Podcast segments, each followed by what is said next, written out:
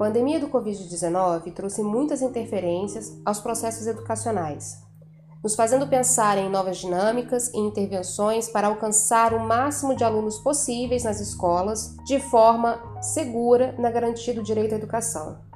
Num país de tantas diferenças sociais como o Brasil, uma questão que bastante reverberou neste ano foi a capacidade de universalização do ensino diante um quadro de total isolamento social. Sabemos que ainda há um longo percurso na educação brasileira em relação à universalização do acesso à educação e às escolas. Mas agora esse problema ganha novas exigências e formatos, afinal, a era digital chegou há muito tempo e não podemos renegá-la. Contudo, 2020, como a mãe pássaro que empurra o filhote do ninho para que ele aprenda a voar, jogou-nos a todos nos novos céus de possibilidades.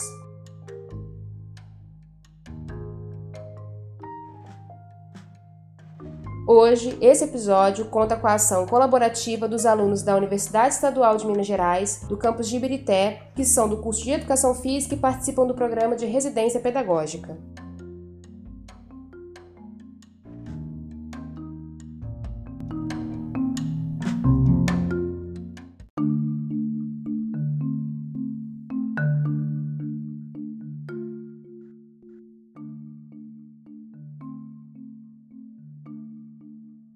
Bom dia a todos. A gente vai iniciar a nossa reunião, então, com o Residência Pedagógica, o grupo de alunos da UENG Birité.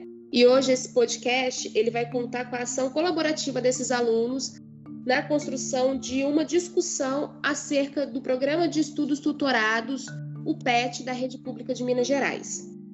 Estão aqui hoje Jaine Damásio, Ivanete Januária, Caene Nara, Jefferson Fernandes e eu, Rayane Dias, que vou conduzir aqui o nosso encontro.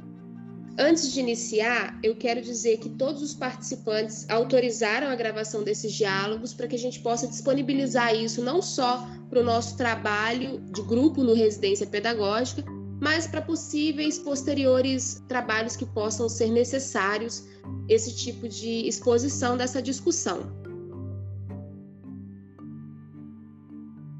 Tema de hoje envolve essa reflexão acerca das impressões de expectativa e realidade quanto à aplicação do PET. E aí o PET é um programa de estudos tutorados da Rede de Ensino de Minas Gerais. Jaine, você consegue falar para gente como que esse programa ele se estrutura, quem organiza ele? Você pode apresentar um pouquinho do PET para gente? Sim. Bom, o PET foi organizado por professores da rede estadual de ensino contou com a colaboração de educadores das redes municipais através da União Nacional dos Dirigentes Municipais de Educação, a Undime. Além disso, foi considerado o currículo de referência de Minas Gerais, CRMG, e a Base Nacional Comum Curricular, BNCC. É possível encontrar o PET no site estudeemcasa.educar não, né, sem o acento, .mg.gov.br ou no aplicativo Conexão Escola. O PET se divide em apostilas com orientação de estudo, ano mensal de atividade, do primeiro ao nono ano do ensino fundamental e primeiro ao terceiro ano do ensino médio, e pode ser complementado com o programa TV Se Liga na Educação, pelo Google Classroom para o envio de atividades online, inclusive os que não têm acesso à internet recebem o material impresso, o aplicativo Conexão Escola, que eu já mencionei, que é uma das ferramentas complementares onde os estudantes têm acesso às teleaulas do programa Se Liga na Educação. É, é uma ferramenta, um chat, que permite a troca de mensagens entre educadores e estudantes. Pode ser acessado em celular ou direto no computador. Bom, então, basicamente, o PET é o modelo pedagógico que o Estado de Minas Gerais apresentou para todas as escolas públicas, estaduais e municipais terem como opção né, de atividade remota durante a pandemia. Exato. É, e aí eu vou falar agora é, por que, que a gente está aqui falando sobre isso, né? Qual o sentido de nós nos reunirmos para poder falar sobre o PET? E para iniciar, então, essa explicação, eu vou precisar falar que nós somos um grupo de alunos estudantes em graduação em educação física, participantes do programa Residência Pedagógica, que é mantido pela CAPES, um programa nacional de atividades de iniciação docente dentro das universidades públicas do nosso país. E aí, eu queria pedir para a Ivanete, para ela poder dar uma apresentaçãozinha rápida do que, que é esse residência pedagógica, do que, que esse programa se propõe. Bom dia a todos. Bom dia. Então aí, o programa de residência pedagógica, ele promove atividades de regência de sala de aula e experiências pedagógicas para estudantes dos cursos de licenciatura. O programa de residência pedagógica tem a finalidade de apoiar instituições de ensino superior na implementação de projetos inovadores que estimulem a articulação entre teoria e prática nos cursos de licenciatura, conduzidos em parceria com as redes públicas de educação básica. É incentivar a formação de docentes em nível superior para a educação básica, conduzindo o licenciado a exercitar de forma ativa a relação entre a teoria e prática profissional docente. Ele tem como objetivo promover a adequação dos currículos e propostas pedagógicas dos cursos de licenciatura às orientações da Base Nacional Comum Curricular, que é a BNCC. Ainda tem como fortalecer e ampliar a relação entre instituições de ensino superior e as escolas públicas de educação básica para a formação inicial de professores da educação básica e fortalecer o papel das redes de ensino na formação de futuros professores. Então, dessa forma, falando um pouquinho aí né, dos, dessa questão da residência pedagógica, os objetivos dela, nós tivemos uma reunião realizada no dia 4 de dezembro, né, onde estavam presentes os orientadores da residência pedagógica, professora e mestre eh, Sheila Zarte, a professora e mestre Ingrid eh, né?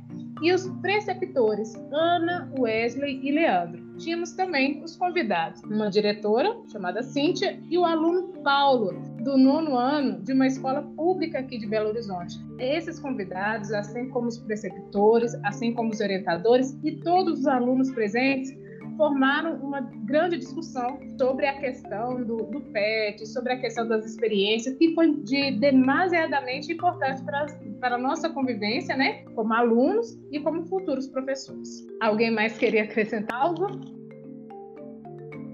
Não, eu queria só comentar. O Residência Pedagógica, ele é um programa que ele não se propõe a, a ser um programa remoto, né? Ele é um programa que se propõe a levar os alunos à escola, realmente ter essa integração com a teoria e a prática. E que para nós está sendo um grande desafio, né? A gente participar desse programa, pensar em discussões sobre a escola sem estar diretamente dentro da escola. Está sendo uma experiência muito bacana, tanto para mim quanto para o grupo inteiro participar disso e construir esse novo processo de ensino remoto e discutir o PET, então, foi uma reunião que trouxe muitos lucros, se eu posso colocar assim, porque a gente conseguiu ouvir a opinião de uma diretora, a opinião de um aluno, né, a opinião de nós que estamos aqui tentando pensar um pouco a escola nesse novo formato.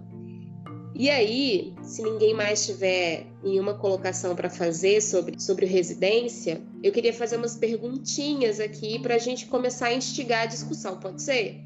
Só acrescentando aí, Rainha, na oportunidade, é, que é justamente isso que você falou. Que, que estamos vivendo era para que estivéssemos vivenciando e tendo essa experiência escolar mesmo, né? Que isso faz com que a gente venha crescer justamente com essa, essa questão de uma nova situação que estamos vivendo, porque estamos vivendo essa prática, entre aspas, da residência pedagógica através de reuniões, através de, de sala de bate-papo, e essa, especificamente essa reunião da última, a última reunião foi extremamente importante. Eu achei extremamente importante para nós, como futuros professores, né, essa discussão de, desse ensino remoto que está acontecendo.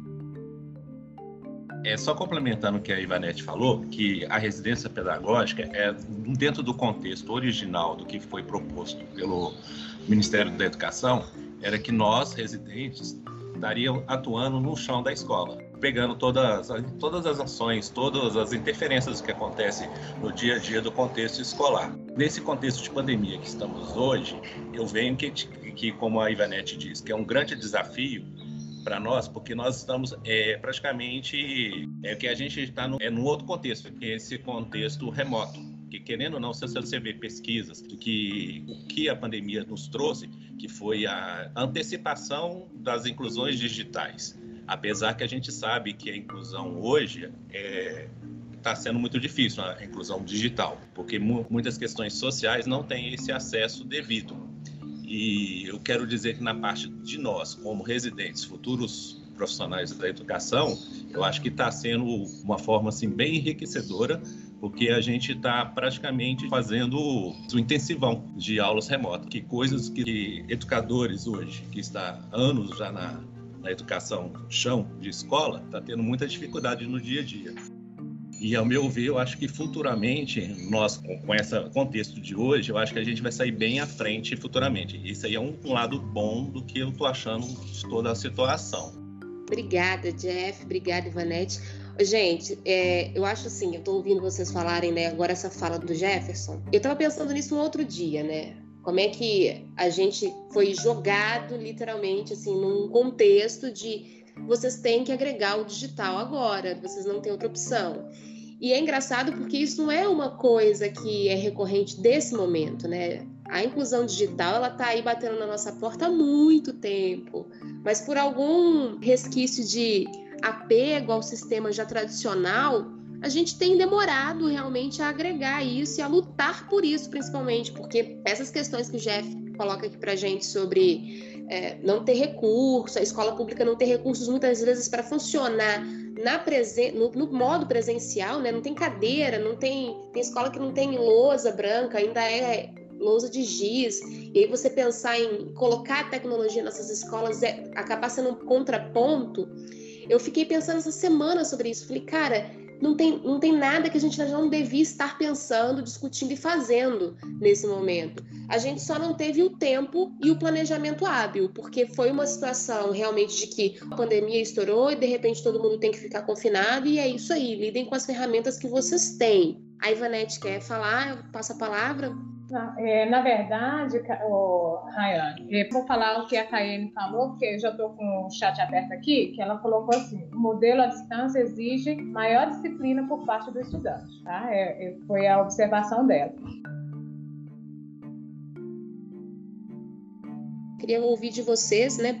Nesse momento em que vocês é, encontraram o PET, né? Aquele momento que a gente teve acesso ao documento do PET, como é que vocês encararam essa proposta da rede de ensino, né? Quais seriam as expectativas? Porque é um planejamento que veio da rede de ensino para que essa aplicação acontecesse num momento em que a gente não tinha outras opções. Mas eu queria entender isso. Como é que foi a expectativa de vocês quando vocês tiveram o primeiro contato com a proposta do PET? É, então, quando eu tive o contato com o PET, que a, a Ana nos direcionou aqueles sites, as minhas primeiras análises foi que o PET, contudo, foi todo embasado na BNCC. Bem objetivo, as instruções das atividades, é, mostrava bem é, os cuidados que os pais devem tomar, né, no, dependendo da atividade que o aluno, proposta que o aluno deveria fazer a atividade. Contudo, penso que deve ser apenas um norte porque se fosse no, ensino presencial, por exemplo, durante a execução, podia exigir questões mais pertinentes no momento. Acho que eu já até, acho que eu já até comentei isso nas reuniões anteriores. E eu acho que é apenas o norte, porque aí o PET em si desagrega muito o que seria uma aula presencial. É, é, a minha, diferente do Jeff, né, não no sentido da BNCC, na hora que eu, que eu peguei para para ler e fui abrindo aqueles módulos, gente, eu fiquei extremamente assustada. Fiquei assustada não como eh, né, futura professora, não, mas eu fiquei assustada me colocando na posição de mãe, mas eu não sou mãe, tá? Me colocando na posição de mãe e de filhos, porque aquilo ali, o PET, ele fica aberto para acesso de todas as pessoas. Foi uma, uma das perguntas que eu fiz para a Ana, né? Esse é o mesmo acesso que todo mundo tem? Tipo, é o acesso que os pais têm? Ela, aí ela foi falou que, que era. Então, assim, eu fiquei é, assustada com a quantidade de, de material e eu falo que uma leve experiência que eu tive, a minha sobrinha foi chegando material, semana em semana chegando material, e tinha coisas que eu tive dificuldade de fazer com ela, outras disciplinas, né? E assim, eu fiquei me, me colocando na, na situação de, desses alunos, nesse sentido de conseguir compreender aquilo ali. Uma leitura onde você vai fazer a leitura e vai, vai fazer as atividades, porque hoje em dia, a maioria da, dos pais, principalmente da, da classe média, classe baixa, eles trabalham, então eles não têm tempo. Eu falo por mim. Quem estava tentando ajudar essa minha sobrinha era eu, porque o pai trabalha, a mãe trabalha, fica o dia todo fora trabalhando com venda. A disponibilidade dela para poder sentar e ensinar uma criança de 11 anos foi muito difícil, né? No entanto, que assim, quando eu vi que eu não estava dando conta mais, no sentido de, ah, voltou às aulas, eu voltei a trabalhar também, e aí eu já não tinha mais aquele tempinho para poder ensinar ela. E assim, ela ficou defasada, literalmente. Então, assim, eu fiquei muito preocupada, apesar de ser uma coisa que, apesar do PET ter sido feito com essa ideia mesmo, desse ensino remoto, seguindo todas as, as questões da BNCC como o norte, como o Jefferson falou, mas mesmo assim é bem assustador, quando não se tem alguém capacitado para ensinar. Concordo com o que você diz, Ivanete. É, a gente até vê aí na sua fala muitos aspectos também da fala de um dos convidados da reunião. Antes de prosseguir, eu vou passar a palavra a Jaine Bom, eu escutei as falas de vocês, né? E eu concordo muito com a fala do Jefferson, quando ele disse que é um, são conteúdos baseados mesmo, embasados na BNCC e que dão um norte, né? Mas também eu pude observar o mesmo que a Ivanete no sentido de conhecer alguém também que está tendo esses estudos através do PET, mas que não consegue é, acompanhar sozinha. Ela tem muita dificuldade, né, de estar tá ali entendendo tudo que está sendo passado. Então, ela sempre vai ter que ir para casa de uma outra pessoa para pedir ajuda, né, porque os pais não conseguem auxiliar ela. Os pais dela né, têm outros afazeres, um trabalho e tudo, não conseguem dar esse suporte, até mesmo não tem muita habilidade né, com essa ferramenta online ela tem que ir para casa de uma outra tia para que ela possa ter orientação. E acaba que eu acho que fica um pouco solto, né? A gente teve aquela entrevista com o aluno Paulo e ele, ele fala disso que muitas vezes ele sente que é algo que ele tá empurrando com a barriga. Então, a minha preocupação em relação ao pet é nisso, sabe? Por mais que, que a proposta seja, seja boa, muitos estão passando com a barriga porque ou não conseguem entender direito, ou sabe, não tem esse acompanhamento, ou também por não ser uma ferramenta que eles estão habituados a estudar, né? Eles estão habituados a jogar, a brincar, mas não a estudar. Então, para nós que, que eu falo por mim, na verdade, né? Não sei se todos estão com essa dificuldade, mas a ferramenta online muitas vezes é, eu tenho dificuldade de manter a minha atenção ali, sempre tem outras distrações ao redor e muitas vezes se torna cansativo. Né? A mim que já estou na universidade, imagine para jovens, né, para crianças, tá ali o tempo todo no computador, fazendo, estudando e tudo mais. Então eu acho que é algo que eles não estão habituados e por isso se torna mais é, cansativo mesmo, desgastante e vai sendo empurrado com a barriga. Então esse é o meu maior receio em relação ao PET, mesmo sendo é, vendo que é uma ferramenta muito positiva para área, né? Para esse momento assim remoto. Então é isso que eu queria falar. Obrigada, Jaine. Olha, é, sobre o que o Jefferson fala, né, da questão do norte. É engraçado que essa é a impressão que fica realmente para mim também, de que ele é um documento, assim como a BNCC, um norteador de práticas possíveis dentro da escola. Mas a proposta do programa não é essa. Né? O, o PET ele vem como um programa que vem como uma, uma proposta de que esse é o modelo de conteúdos e de trabalhos que tem que ser feitos no acompanhamento aí do, do, da vida acadêmica do estudante. E aí a Ivanete até ingressa né, com esse discurso sobre o nosso contato com outras pessoas, que seria a nossa segunda pergunta aí, né? Que já estão lidando com o PET, esse contato com alunos.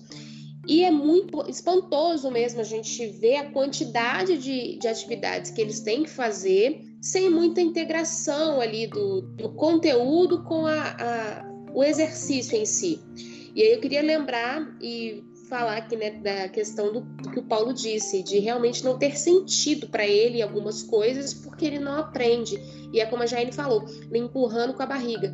Fica para mim a impressão de que o programa ele não pensou em coisas caras assim para esse processo educacional das crianças, porque foi, pressão, foi uma pressão tão grande para que alguma coisa fosse feita no momento de pandemia, que é como se tivessem pego vários livros de, didáticos é, vários exercícios que seriam dados dentro daqueles conteúdos ali e entregado na mão dos alunos para eles poderem fazer. Então, tipo assim, qual é a diferença do, né, das apostilas do PET, então, para os livros didáticos escolares que os alunos já têm? Porque eu me lembro de quando eu era aluna, que tinha disciplina que eu tinha dificuldade, que me interessava a qualidade do livro. O livro podia ser o melhor livro didático do mundo. Se eu não tivesse o professor intermediando aquela leitura, aquele conteúdo, para me estimular o exercício é, e o livro servir como um apoio, a coisa não andava. E é bacana que a gente percebe isso na fala do Paulo, né? Ele cita isso para a gente na entrevista que ele deu, que, ah, eu não estou aprendendo, estou sentindo falta do professor. E aí eu vou entrar aqui com uma outra pergunta para vocês, que me lembra também da presença do professor de história na rotina do Paulo, né? Eu queria saber se vocês estão tendo contato é, com algum professor que está trabalhando com o PET, fora a Ana, né, que a gente tem como nossa preceptora, e algum, e algum outro professor que a gente tenha tido contato dentro da universidade. Eu não conheço, Rayane. Eu só fui conhecer o PET realmente aqui dentro da residência. Não conheço o PET e, a, e depois que eu conheci pelo residência, fiz perguntas para alguns amigos meus que são professores, pensando que era da escola estadual, eles também não conhecem o PET, que são professores da escola municipal aqui de Contagem. Eu também tive a oportunidade de conhecer o PET agora na residência pedagógica, mas eu já, já tinha ouvido falar, não especificamente do PET, tá? É, mas de materiais que estavam sendo disponibilizados, né? Mas a palavra PET ainda não tinha surgido até então. Igual eu falei anteriormente da minha sobrinha, então já estavam disponibilizando alguns materiais para ela toda semana e só ficamos sabendo de materiais através da rede Facebook que a escola começou a divulgar. Então, assim, foi alguém que falou com outro alguém que aí foi surgindo esse, esse comentário até que a mãe dela me procurou falou assim, tem como você entrar no Facebook e olhar para mim se tem alguma coisa para Bárbara fazer? Porque ela não tinha rede social social. Então, assim, e, e os pais que não têm esse acesso à rede social? Né? E outra, outro contato que eu tive, mas não especificamente sabendo que era o PET, né? É através de uma, uma aluna minha, que ela é pedagoga, então ela dá aula em uma escola lá de contagem, e, e aí ela falou, não, ela não falou que ela estava dando aula, mas ela falou que estava, eh, estavam sendo disponibilizados materiais para que os alunos pudessem fazer. O Rai, você tinha falado sobre essa questão do conteúdo teórico, né? Então, eu acho assim que a Ana, que é a, né, a nossa preceptora lá, ela acredita muito nisso. A Ana e o Wesley, eles trabalham juntos ali na Sandoval. E os dois acreditam pra caramba nessa questão de passar conteúdo teórico também, né? Ter aulas em sala de aula também. Essa é uma questão que dá um caldo, assim, dentro da educação física, né? Porque a educação física normalmente ela é muito importante e ela é a matéria favorita dos alunos, justamente por ela ser prática. E aí, quando você tira essa característica prática, deixa 50-50, né? Pode ser que, que mude um pouco da percepção dos alunos sobre a própria disciplina também, sabe? Eu acho que dá para colocar muita teoria lá na hora da prática, sabe? Eu, eu gosto muito de deixar os alunos terem prática, porque as outras matérias já são o suficiente teóricas, sabe? Já são o suficiente na sala. Eu não acho que só por ficar na sala de aula com o aluno vai aumentar o nosso valor na visão da escola. Obrigada, Kaene. É, sobre essa sua, essa sua fala em relação a essa resistência entre a prática e a teoria, eu também não acredito que deixar os alunos dentro da sala de aula resolva o problema da valorização do papel do professor de educação física. Eu acredito, na verdade, que o, o, grande, a grande questão é que a gente perde muito trabalho teórico, né, com os alunos, porque a gente tem que integrar isso com a prática. Então, numa aula de 50 minutos na quadra, eu tenho que integrar a teoria daquele conteúdo é, de uma forma muito fluida para que o aluno consiga compreender e ele consiga compreender isso, principalmente na, vivendo isso no corpo dele. E aí, questões como, por exemplo, é, a história da educação física, que é um conteúdo muito robusto e eu nunca tive na escola esse conteúdo, né, enquanto fui aluna, eu não conseguiria trabalhar na quadra com tamanha profundidade, mas utilizando as alternativas digitais já seria possível. Eu disponibilizar um vídeo para o meu aluno assistir em casa, né? A questão do para casa me veio à cabeça. Por que a gente não tem mais para casa em educação física, né? É, mas aí é uma questão que, como você disse, gera um caldo aí a mais para a gente discutir. Rai, eu só queria responder a sua pergunta, né? É porque eu também não tinha ouvido falar do PET, né? Até gente abordar isso no residência, não ouvido falar.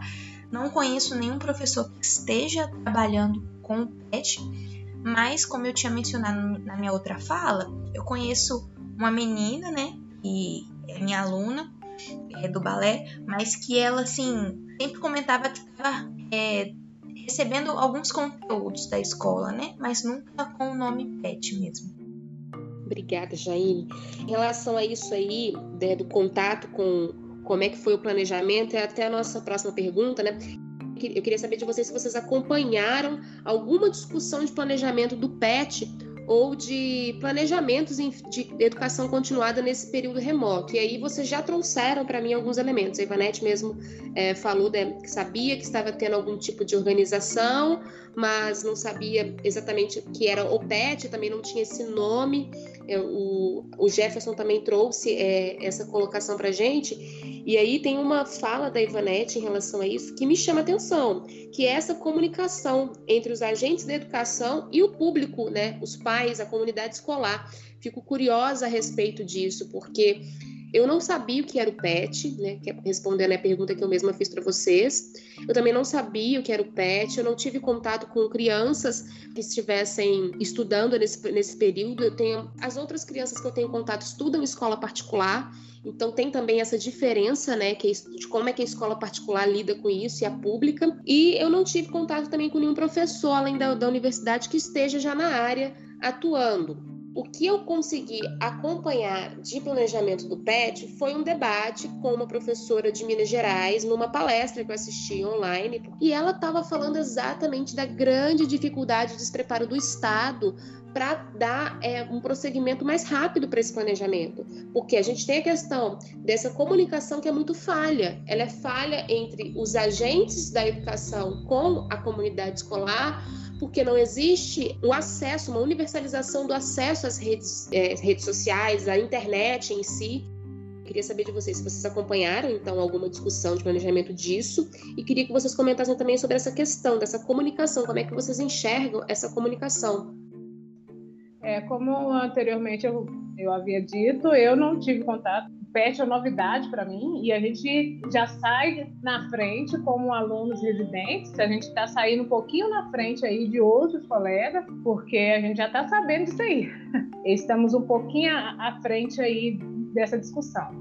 Eu participei de uma live com a Marina e aí ela falava alguma coisa a respeito disso, tá? Só que foi só também. E fora disso, não tive nenhum nenhuma outra participação, nenhum outro conhecimento. Por restrito a, a, aos nossos debates, junto com a Ana, né? E aos debates da reunião da residência, e essa, essa participação aí com a Marina em uma live. Não, minto. Teve uma outra live também que eu participei, até que eu ganhei certificado também. E, e, foi algum professor que fez a sugestão. Então, assim, foi questões, todas as que eu participei, foi sugestões de outros professores, sabe? Infelizmente, é uma coisa que a, essa comunicação está sendo bem, bem restrita, né? Eu lembro que quando eh, começaram a divulgar sobre essa questão dessas aulas pela televisão, né, falando que ia ter, ia ter um canal, né, específico na televisão, ia ter esses materiais disponibilizados. Foi algo que foi falado, mas logo teve alguns apontamentos de críticas e depois foi abafado esse assunto. Então,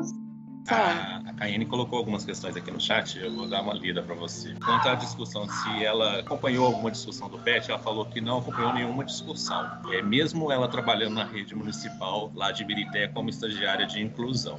E Obrigada, apro Jeff. E aproveitando o gancho também, é, na minha visão, eu também não acompanhei nenhuma discussão sobre. Eu só fui buscar um pouco, quando ao primeiro momento foi falado a palavra pet aqui dentro do residência, eu dei umas pesquisadas em alguns vídeos no YouTube só para ter uma ideia de mais ou menos do, do que era, só que não no, no, com sentido de discussão sobre o desenvolvimento do conteúdo, mas sim a conceitualização da, do PET em si. Entendi. Bom, eu também não acompanhei nenhuma discussão sobre o PET, né? É só mesmo as nossas conversas com a Ana, onde ela deu algumas explicações a respeito de como ela tem elaborado, como tem sido isso lá no Sandoval, apenas isso mesmo. Me fale agora o nome da professora, uma professora fantástica, numa live que eu assisti, ela falando que nesse processo de entender que os alunos teriam que continuar a estudar, a Secretaria de Educação teve muita dificuldade para pensar nessa comunicação, porque aí se falou da televisão, mas a televisão não está em 100% da população. Né? Falou-se da internet, mas a internet também não está em 100% da população. Pensando na questão que foi levantada também pelo, pelo professor Léo, né, o professor Wesley, na nossa última reunião, e que ele perguntou ao, ao aluno Paulo, os professores eles estão usando o Conexão Escola, que é o aplicativo que foi feito para vocês terem essa interação com o professor?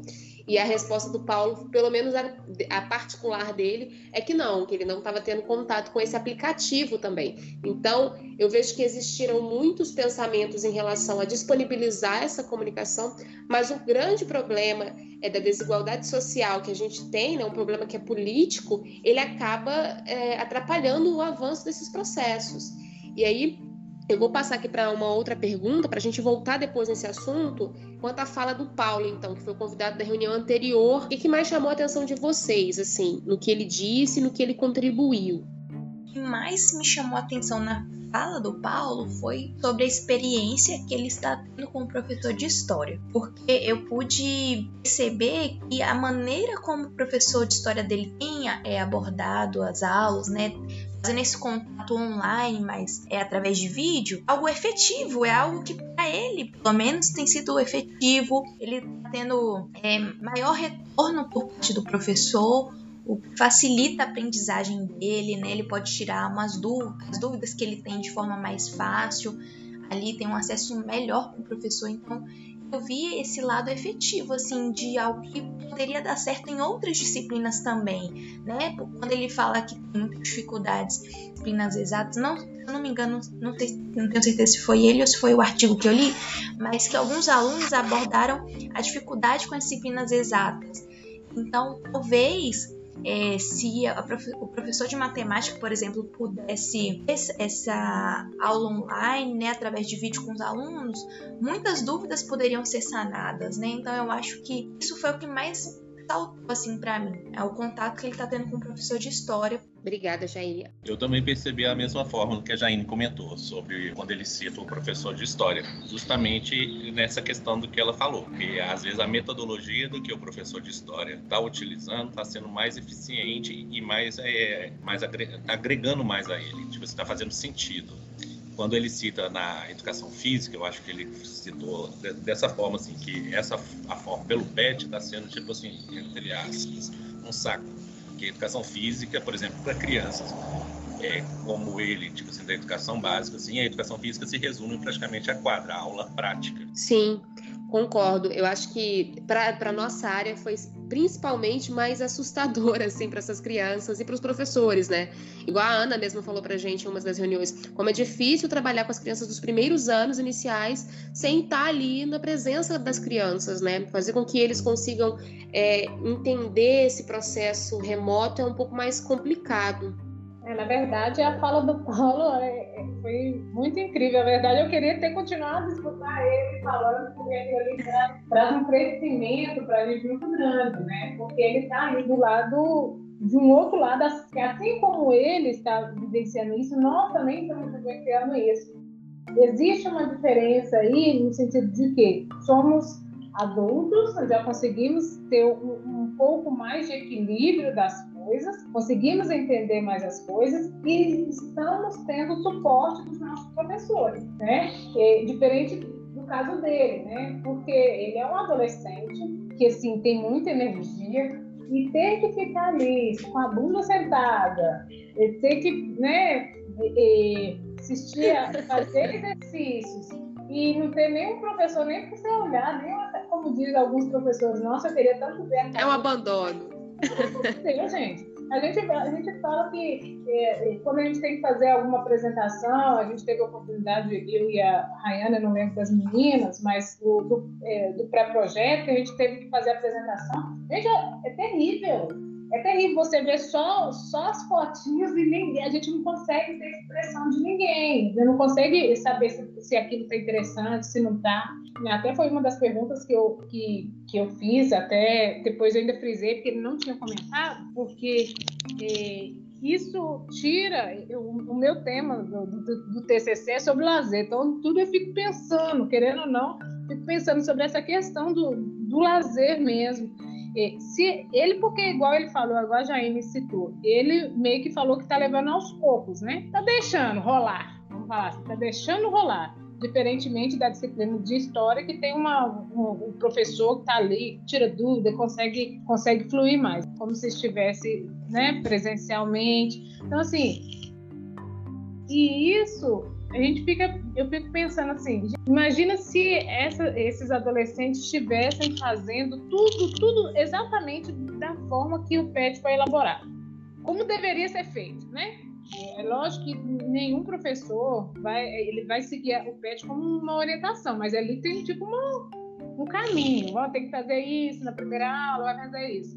Imagina esses alunos fazendo isso o tempo todo, gente. Não daria tempo, gente não dá tempo, não dá tempo para esse aluno distrair essa cabeça, eh, pensar em outras coisas, ter um momento seu, porque se tá fazendo, eh, tipo assim, pega ali os exercícios, vão ler. Né? Durante a semana tem exercício para todas as disciplinas e não é uma atividade pequena, é uma atividade às vezes que, que exige uma leitura, é uma eh, atividade que às vezes exige você se você quiser compreender mais uma disciplina, igual ele falou, ah, eu tive dificuldades em algumas disciplinas, você vai ter que é, entrar no YouTube, ver alguma explicação para ver se consegue entender aquilo, para depois começar a fazer a atividade. Gente, isso aí vai gastar o dia todo do menino. Isso leva um estresse, leva uma fadiga. Você viu que teve até uma, uma interferência da, da Ingrid, que é a tia dele, né? Agora ele falou, não, eu, foi uma, uma questão que eu ainda é, pedi para frisar. E o lazer? Não, eu consigo, mas é do mesmo jeito. Aí é. interferiu, né? Falou assim, olha, não é do mesmo jeito. É, a qualidade né? da, da, vida muda, né, em relação Tudo. a isso. Se ele, e se ele estivesse fazendo tudo igual manda, assim, o pet, gente, ele não teria nem tempo nem para ficar no videogame. É, e eu acho interessante na sua fala também, quando você lembra o Paulo, Ivanete, é que esse levar para os cocos dele, né? É engraçado que o próprio aluno tenha consciência de que ele perdeu o ano. Ele fala isso, ah, eu sei que eu não aprendi nada, que eu vou passar de ano aí sem saber nada, e aí gera-se uma, uma, uma, bola de neve, né? Um outro problema para o próximo ano para os educadores e para a escola pensar como é que nós vamos é, avançar né? Porque vamos passar o aluno de ano entendendo que ele precisa avançar, mas na verdade ele não, ele não aprendeu ao que ele teria que aprender antes. Então é, é, é uma situação complicada. Só complementar essa última fala sobre essa questão aí, né, de como que os professores vão lidar no próximo ano, como que vai ser. E isso me assusta muito com uma fala que eu escutei da mãe, justamente da minha irmã, entre aspas, né? Em uma fala que ela disse, é, é, ela viu alguém, porque essas informações vêm muito picada, não chega de forma oficial. Então, vem assim, é alguém que fala, alguém que, que escutou e alguém que passou, que ouviu no Facebook, viu no Facebook, ouviu no WhatsApp, etc. Que alguém comentou que no próximo ano eles teriam que aprender fazer um jogo entre os professores, né, fazer esse jogo de ensinar conteúdos que foram desse ano e do próximo ano. Ou seja, por exemplo, a, a menina vai para a sétima série. Ela vai estar tá na sétima, mas ela vai fazer uma mistura de sexta no sexto ano e sétima série juntos, entendeu? E isso me assusta, porque é, como que você vai conduzir uma sétima série com conteúdo se a sexta não foi feita com conteúdo, aí você vai misturar os dois? Igual essa questão que você falou da, da, da bola de neve, da questão do, do passado empurrar o, o ano, é, já vi muitas entrevistas na TV de mães que, que querem que praticamente o filho repita o ano, porque justamente essa coisa do que não houve o aprendizado correto para aquele ano em específico. Aí eu Sim. acho que vai ser aí essa questão que a Ivanete falou, tipo de fazer dois anos em um, também já vi na TV também falando que seria dois anos em um. Eu acho que tem muita muitas pessoas tipo defendendo essa questão de dois anos e um e uma, uma outra parte da parcela falando que defende é, segurar o aluno naquele ano. Aí eu acho que dá, tem muita perda nessa questão. É, sem dúvidas, a gente, até nós, né, na universidade, a gente está tendo uma perna, a gente teve muitos ganhos aí em relação a, a, esse ensino remoto, por exemplo, a possibilidade agora da gente entender, né, o processo de, esse processo que a gente está fazendo aqui, de construção de pensamento, né, por uma conversa em videoconferência, que não é nada novo, mas que para a gente é, acaba se tornando uma realidade que a gente não tinha antes, mas com certeza a gente teve muita perda, principalmente nas escolas. Eu vou passar para a próxima pergunta. Tem muita, muito assunto legal surgindo aqui no meio do nosso debate, mas eu vou manter o nosso, o nosso roteiro. Eu queria saber agora quanto à fala da diretora da escola, né? A gente ouviu o Paulo, né, falando para a gente sobre essas questões todas que a gente discutiu, a percepção dele, e a gente também ouviu a, a, diretora da escola. E, particularmente, me deu uma impressão de uma direção muito preocupada com o processo do ensino pedagógico do aluno, mais até do que com o cumprimento desse PET, né? Então, assim, ela se mostrou nas falas dela, na minha percepção, preocupada em se os alunos estariam acompanhando ou não, e aqueles que acompanham, toca o barco. Aqueles que não acompanham, a gente precisa fazer um mapeamento do porquê que esses alunos não estão acompanhando. E aí vai surgindo né, outras questões da ordem social que acaba se tornando responsabilidade dessa direção da escola. Eu queria que vocês comentassem um pouquinho sobre a atuação da Cíntia, pela percepção da fala dela, o que, que vocês acharam? Agora fui eu que fiz igual a Jaine. Podem dar sequência aí. eu esqueci de deixar a baixar a mão. Então, eu percebi que ela, ela tentou, né, mostrar que no começo estava todo mundo mais empenhado. Com o tempo, foi criando um maior desinteresse mesmo, porque todo mundo, eu acho que no começo da pandemia pensou que fosse ser uma coisa rápida. Em um mês, no máximo três meses, já voltou tudo ao normal. Quando foi vendo que não foi, que não voltou, os alunos foram também desanimando.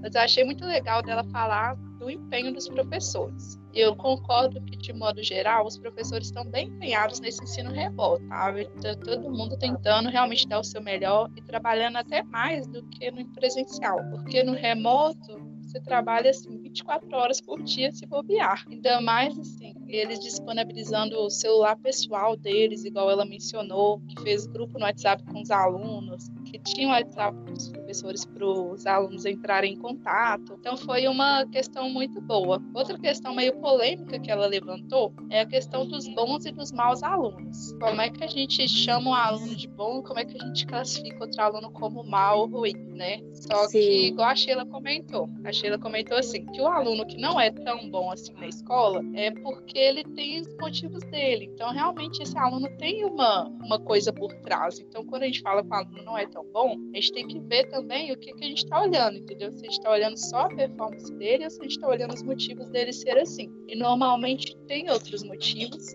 motivos normalmente sociais. O aluno não é incentivado na família dele a estudar, o aluno realmente não tem tempo para isso, o aluno começa a trabalhar. O ensino remoto é muito bom, muito interessante, só que nem todo mundo vai ter acesso realmente de fato nem todo mundo vai ter, assim, já teve contato, vai saber utilizar a tecnologia. Até a gente aqui mesmo na universidade, quando começou o Teams, a gente teve um pouco mais de dificuldade, até, até acostumar realmente com o Teams. Então, que mais me marcou da fala da diretora foi isso, essa questão do bom e mau aluno, dela classificar os alunos assim. A gente, por vezes, faz essa classificação, é uma classificação muito simplória, porque quando a gente classifica como bom e mau, a gente tem que entender também, levar em consideração o que há por trás desse bom e mau aluno. Sim, eu também me chamou a atenção essa, essa questão aí, o KN, porque é recorrente, né, dentro da escola, a gente sempre se empenhar com o aluno que está ali, que acompanha, que avança, e o aluno que a gente não tem tanto controle sobre ele, falando pela minha percepção de alguns professores de educação física, ou se empurra essa questão para uma discussão que vai dar a coordenação, né? Ah, ó, tô trazendo aqui para coordenação, para o conselho de classe que o aluno X não consigo trabalhar com ele, resolvam. Ou então a gente simplesmente vê professores que abrem mão. Já vi professores falar, não, já desisti desse aluno aí na minha aula. É, ele, esse aluno é terrível. Eu acho que realmente é, a pandemia ela veio, é, ela potencializou um pouco essa, essa discussão e acredito que é como a Sheila, não sei se foi a Sheila que disse isso ou se foi outra, outra pessoa na reunião, a gente precisa se preocupar principalmente com aqueles que não querem, né? Foi exatamente o que eles falaram, os que querem e os que não querem. Porque os que querem, eles vão fazer, eles vão cumprir o seu papel, eles vão correr atrás. Mas os que não querem, a gente tem que entender, não querem por quê, quais os motivos é, é, é um erro da escola, é um problema social. Eu acho que a sua fala é bem, bem interessante também, Kaine, nesse sentido. É justamente isso que a Kaine disse sobre essa preocupação da diretora, da parte pedagógica, tudo, tudo que ela falou concordo em grau e número.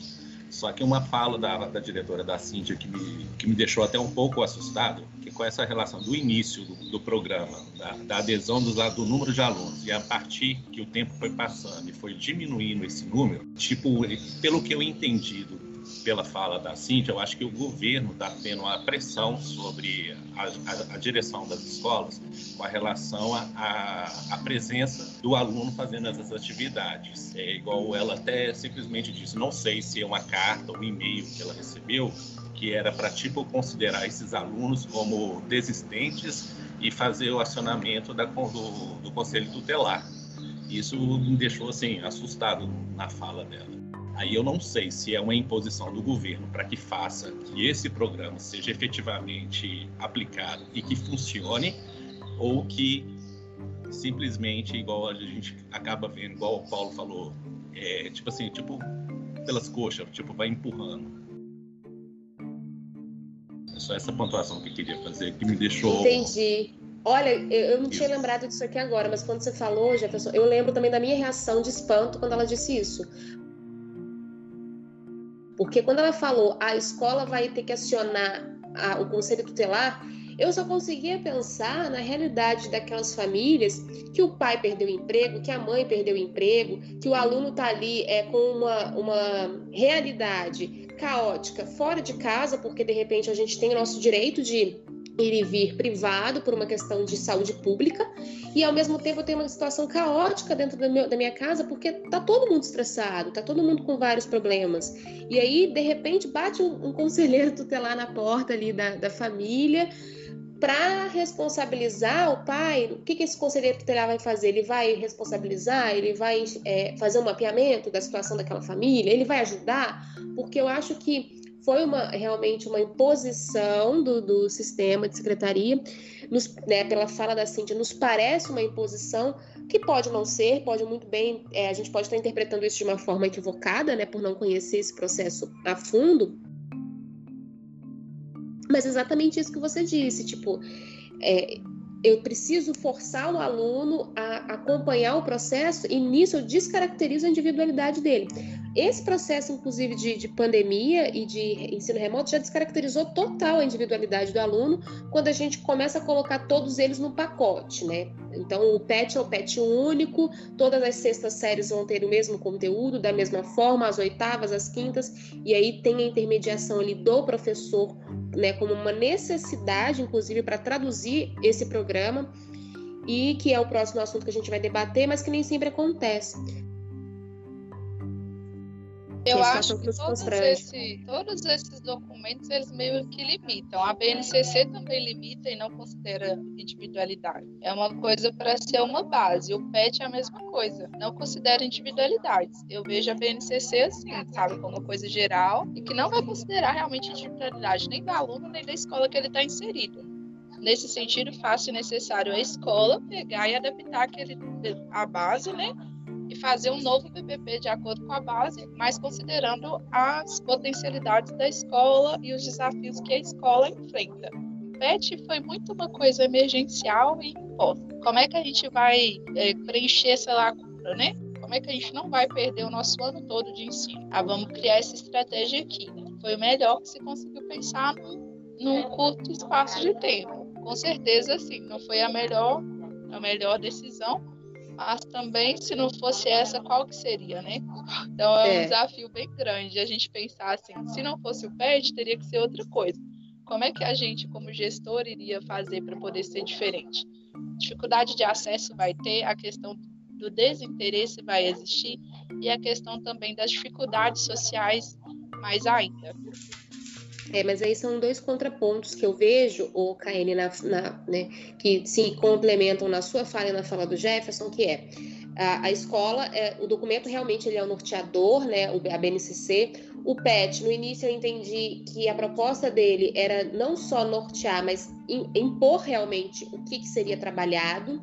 E aí, é claro, é, fica a responsabilidade da escola e do professor traduzir esse documento para a sua realidade, mas ao mesmo tempo, quando a gente ouve a Cíntia falando que os alunos que não acompanham ou que não dão conta, a gente tem que notificar para a secretaria, porque aí eles vão ser considerados alunos desistentes, eu fico imaginando é, que para a secretaria talvez seja uma forma de última, última instância. A escola não conseguiu de nenhuma forma é, alcançar esse aluno, então vocês fazem isso. Mas com a fala da professora Cíntia, eu fico na dúvida agora, depois desse nosso debate, se é uma questão que é realmente uma última instância ou se não, se faltou realmente da, por parte da escola um maior engajamento em alcançar esses alunos ou ela foi limitada em alcançar eles por uma questão social.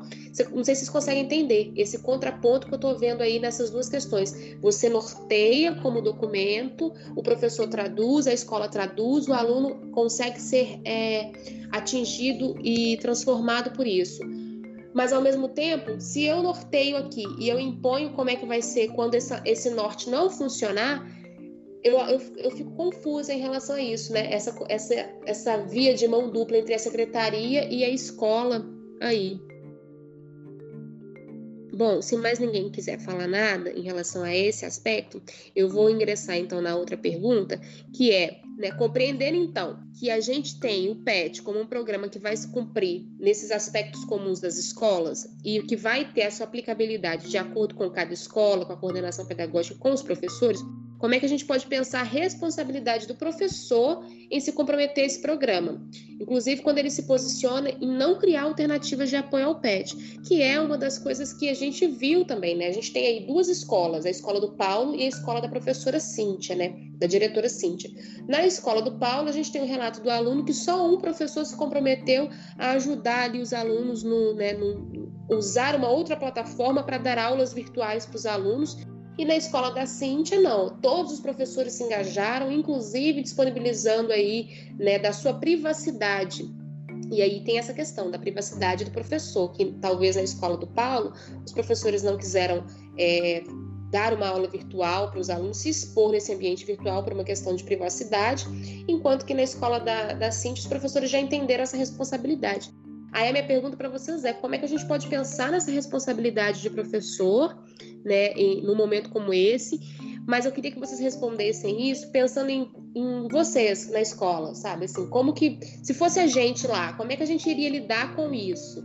Ter que dar aula remota para o aluno, ver que talvez só o PET não é o suficiente, eu preciso talvez explicar esse conteúdo para o meu aluno como é que vocês veem isso, inclusive porque a gente teve que fazer né, aquele exercício de plano de aula e eu, particularmente, tive muita dificuldade em ter que ficar lembrando que os meus alunos não teriam contato comigo. Então, a minha disciplina, a minha atividade para eles tinha que ser o mais autodidata possível. É, abro aí para os comentários de vocês.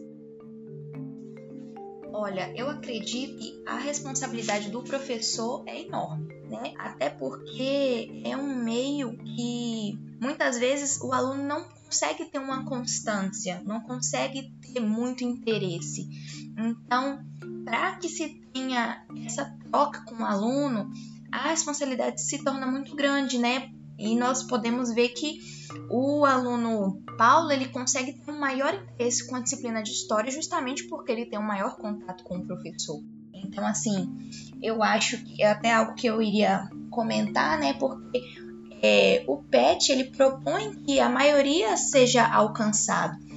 Mas infelizmente isso não acontece na realidade, né? Porque muitos não têm acesso, porque são vários contextos, várias realidades.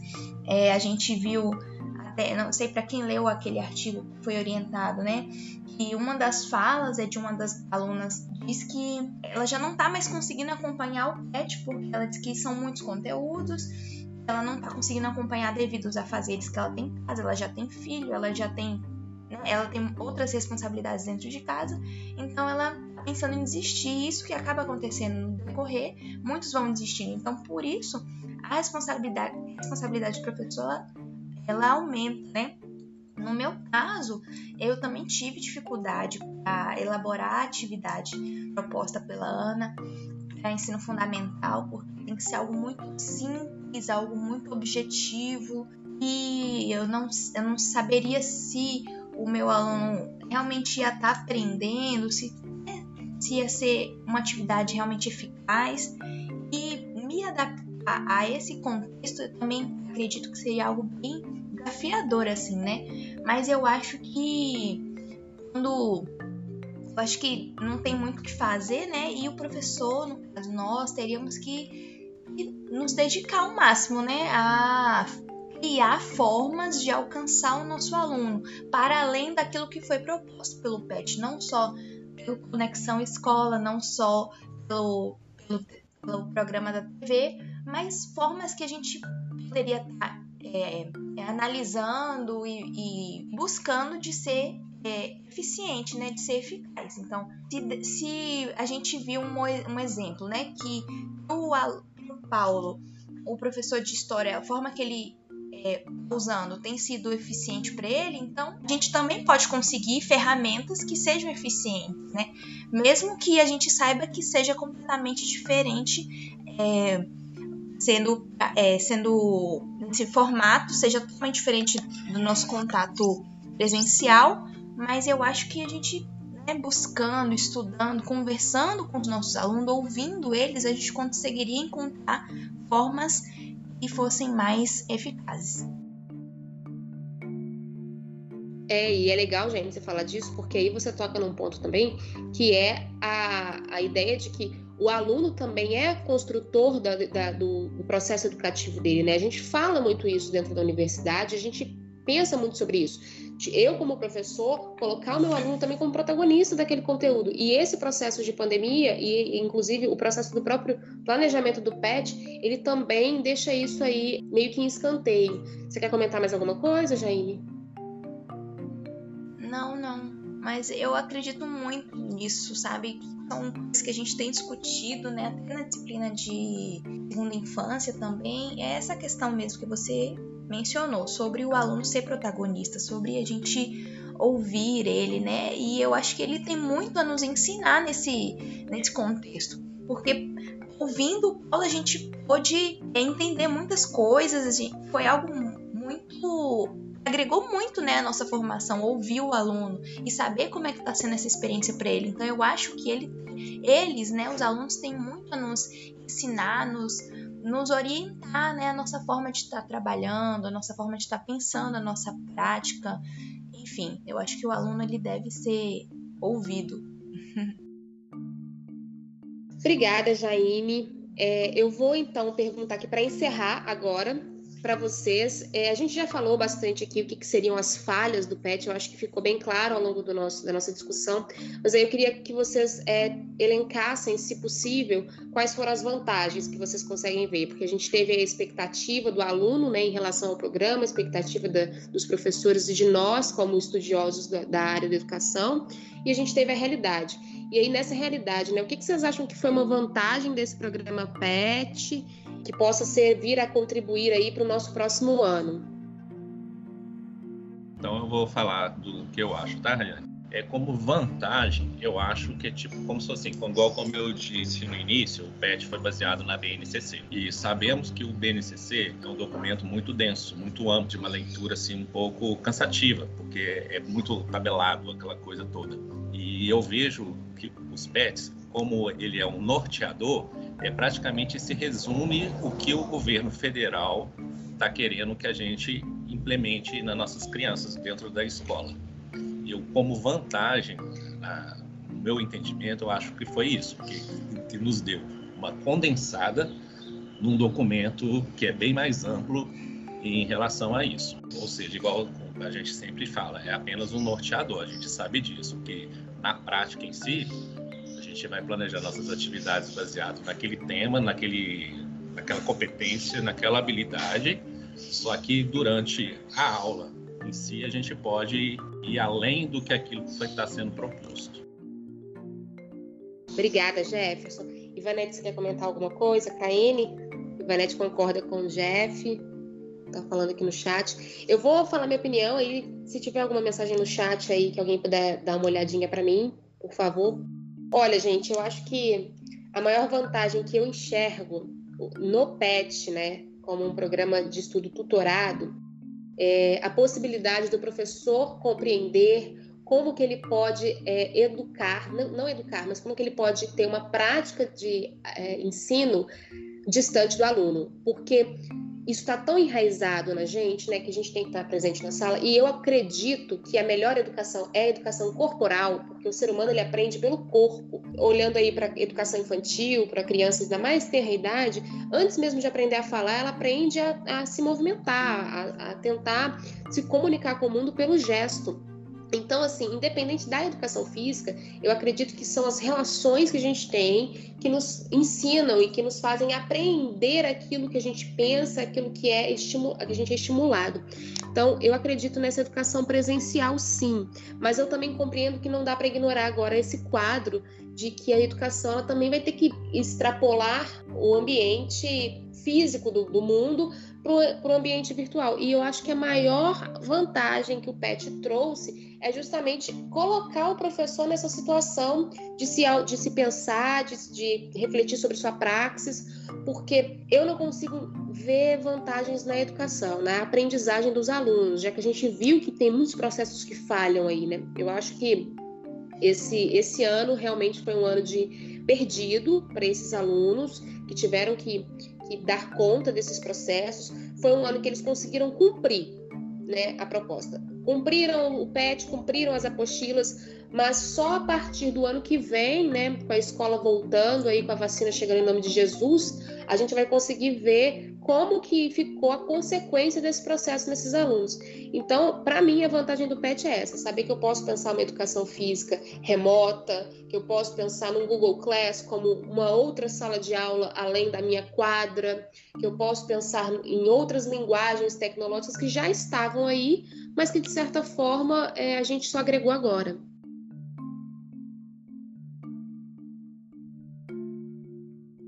Gente, é, eu vou agradecer então aqui vocês pela, né, por terem aceitado essa proposta da gente tentar desenvolver esse diálogo dessa forma, por terem participado ativamente desse processo aí, por terem me ajudado também com a, com a nossa demanda aqui de orientar as nossas discussões. Tem muita coisa positiva que saiu dessa discussão daqui hoje, então anotei todas essas pautas, vou compartilhar com vocês aí posteriormente, porque eu acho que a gente rendeu muito assunto, inclusive para o residência, né? E é isso. Muito obrigada pela presença de todos vocês. Eu abro aí a, o microfone, né? Abro o espaço para vocês agradecerem ou comentarem alguma coisa. Eu também agradeço, Rai, por ter mediado, feito a mediação de forma tão, tão objetiva e tão abrangente mesmo. Eu acho que a gente conseguiu falar sobre muita coisa.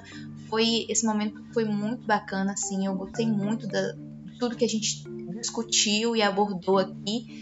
E é isso. Quero agradecer a todos também por que estão aqui, a Ivanete também que saiu. Foi um momento muito produtivo, bem legal mesmo. Muito obrigada, Jaine. Da mesma forma, também quero agradecer também pela sua mediação, pelos assuntos que a gente levantou. Teve um no momento que até pensei, assim, ó, vai ter um podcast parte 2. Eu também pensei nisso, viu? Fica aí o convite para a gente fazer de novo. Pelo tudo que a gente traçou como esqueleto dessas discussões de hoje, é, vai pegando ramificações e essas ramificações rende assunto e mais assunto. Isso, Aí da caldo. Exatamente.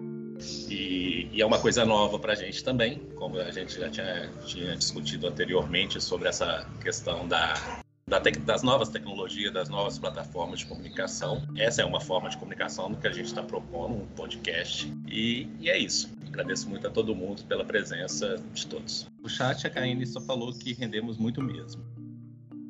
Muito obrigada, Jefferson. Muito obrigada, Caine, pela participação. Sei que você está em trabalho e deu, deu um jeitinho de participar. Obrigada, viu? É isso, espero que vocês tenham gostado. A gente se encontra em outro podcast quiser deixar uma mensagem para mim, você pode gravar um áudio, o link está abaixo na descrição, ou então me mandar o um e-mail no autoraraidias.gmail.com.